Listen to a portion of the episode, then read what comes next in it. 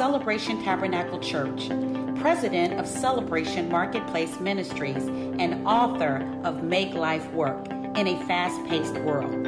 And here's Pastor Beckford. Isn't that true? Uncontrollable thoughts. See, if you can't control your thought, I can control my mind. My mind is going everywhere. My mind is on so much stuff. My mind is telling me that people don't like me. My mind is telling me that people talking about me. My mind is telling me that I'm not good enough. Does anyone ever see that? Shame, uncontrollable thoughts. Uncontrollable thoughts. That's why Jesus says, let this what? Mind be in you. I was in Christ Jesus. Because my mind is crazy. If your mind isn't crazy, you are dead. Every living person, your mind is active.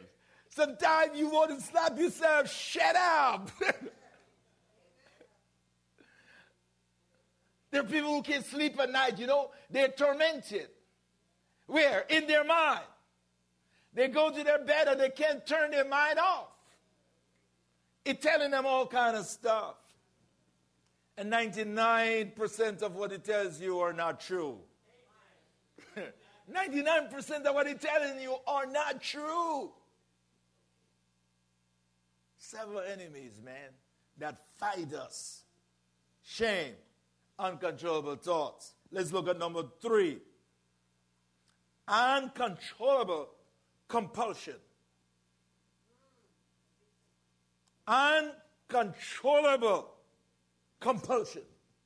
Compulsiveness. Some people are just compulsive. They have a compulsive behavior. They just react. you know, ask people who are addicted, and they'll tell you that is an uncontrollable compulsion that's pulling them. You think they're okay, they were just there, and they get up 12 o'clock at night. That urge, that compulsion, I got to go find something.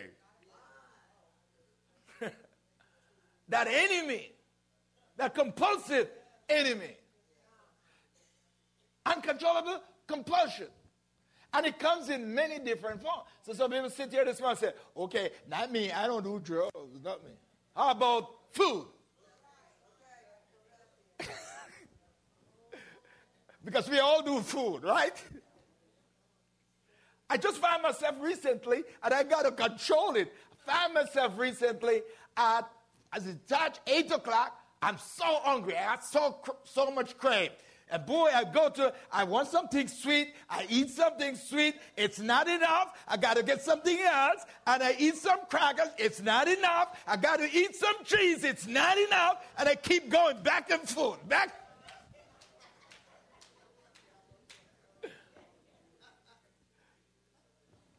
I hope it's not, I hope it's not me. Don't, don't only in. and then I find myself doing this thing. And then I, I talk about it. I say, you know what? I got to stop this. I know it's not good. I am the guy who teach health. I can t- give you those juice men- menu. I, I can give you the juice menu. I have a very expensive juice machine, laptop.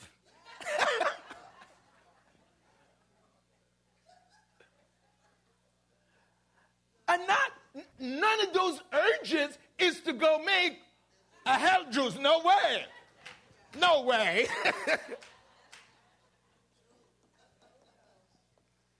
No way. Uncontrollable compulsion. Urges. Craving. Those are enemy that fight us. And it knows how to get people these are forces that are within us, not out there. Because the biggest enemy is not the guy out there or the woman out there that's against you. The biggest enemy is right here. Me, me, enemy. I'm the biggest one, enemy. Not that somebody's sabotaging you. I'm the biggest sabotage. I sabotage myself every time. So we're gonna we're gonna see this. That's why Jesus come. Every time I'm te- everything that I'm telling you here, I'm showing you why he comes. Because we can free ourselves from these things. You can talk yourself out of these things. It's going to take Jesus Christ and Jesus Christ alone to free you this morning from what I'm teaching. I'm teaching you good thing. I'm teaching you things that you face here. I'm talking things that you confront you and confront me. So it, I'm not talking to you. I'm not talking to myself. I'm, I'm, these points are got to live them. It doesn't discriminate. It doesn't say, oh, he's the pastor of that church, so he's exempt. No way. I am not exempt from these. We all has to go through them. Number four, fear. How about the fear factor?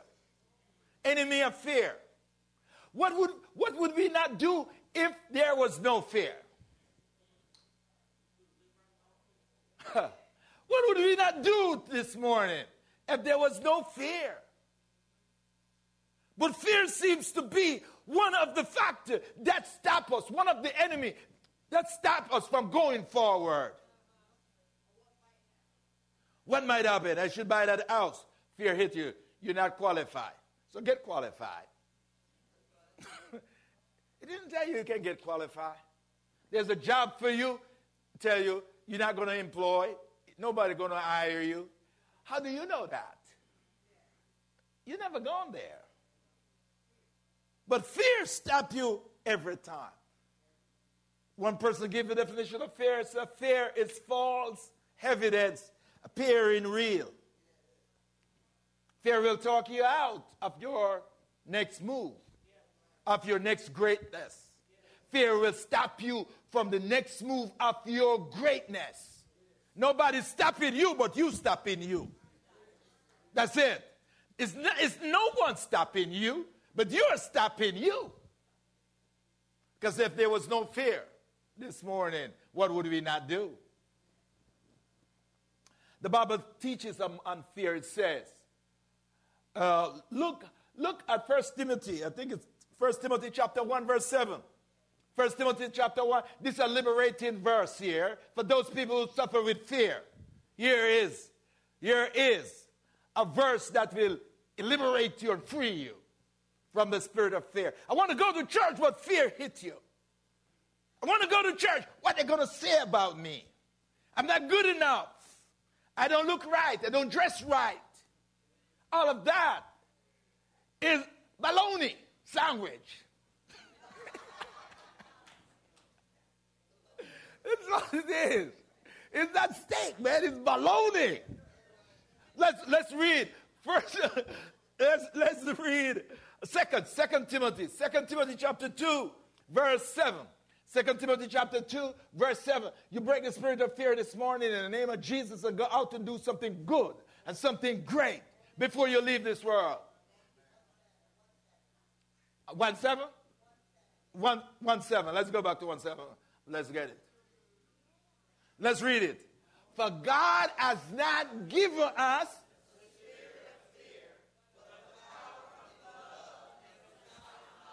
So where fear comes from if God didn't give us? You remember? It comes from the devil. The force. I told you there are three tremendous force around us. The world questioning us. The flesh opposing us. And the devil fighting you at every time. At every level. God has not given you the spirit of what? Fear. But what he gives you? Power. Love. And watch chronologically how the scripture write, how the scripture do it. Chronologically, he says, but power. First, power to break fear. Lift up your hand and declare right now, I have, I have the, power, the power through Jesus Christ, and the Holy Spirit, to break the power of fear of my life. That's it. That's right there. That's it right there. That's it right there. The devil is a liar. When he tells you you can't do it, says, Yes, I can. I can do all things through Christ that gives me the strength and the power. When the devil say you won't achieve it, say, Yes, I can achieve it through Christ that gives me the power. There is no fear but love in God. Woo! That's why I love it. Woo! I love that. That's why our belief system and our faith in Jesus Christ is so good. You, you got to get rid of the whole religion thing, man. And you got to be liberated. Understanding, loving God is it. That's it right there. And you don't have to be good to love God, so quit. One of the things the devil does, you know, is tell us that we're not good enough, so God not hearing you. You, you think God gonna hear you? You're not good enough. You do this, you do that. So forget it. That's a lie.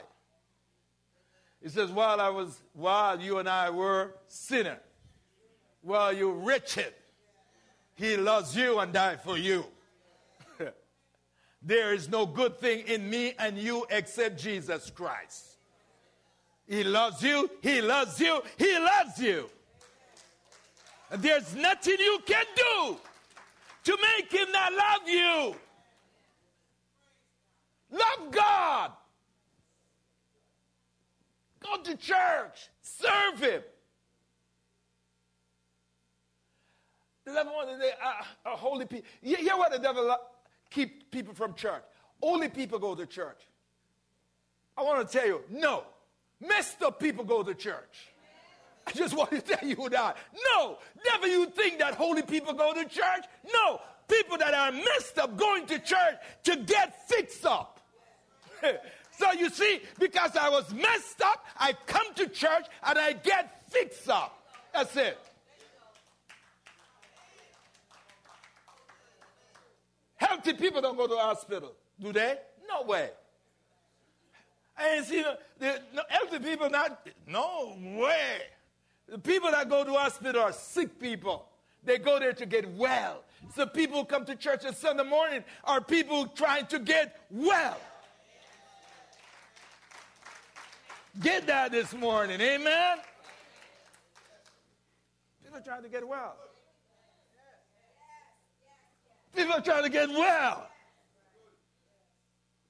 Oh, no, holy people go to church. I just forget that. If a person says oh, he's holy, I know he's not. when someone says they are holy, I know they're not. if I heard someone says it's Jesus Christ, I did not beat for Jesus. I did not beat for Jesus. I don't know where I would be. I don't know what I would be doing right now. It's because of Jesus Christ, and I always hold to Him. Thank you for tuning in to the Make Your Day Count broadcast with Pastor Errol Beckford, Senior Pastor of Celebration Tabernacle Church in the beautiful city of Cocoa. For more information on this broadcast, please contact us at 321 638 0381. Tune in tomorrow to hear more about how you can make your day count. You're listening to 91.5 FM and 102.3 FM. This is Brevard County's home for the very best in contemporary Christian and modern praise and worship music. WMIE. This is Morning Breath, your drive time devotion sure to jumpstart your day. Hosted by Pastor Dan and Matt Stahlbaum. Morning Breath starts now. Good morning, everybody. Welcome to the program. This is Morning Breath. It's a beautiful Tuesday. New Year's no, New Year's Eve. I almost said New Year's Day. It's New Year's Eve, December 31st. One more day to celebrate 2019. That's it. 2019 was the fastest year of my life. Um, it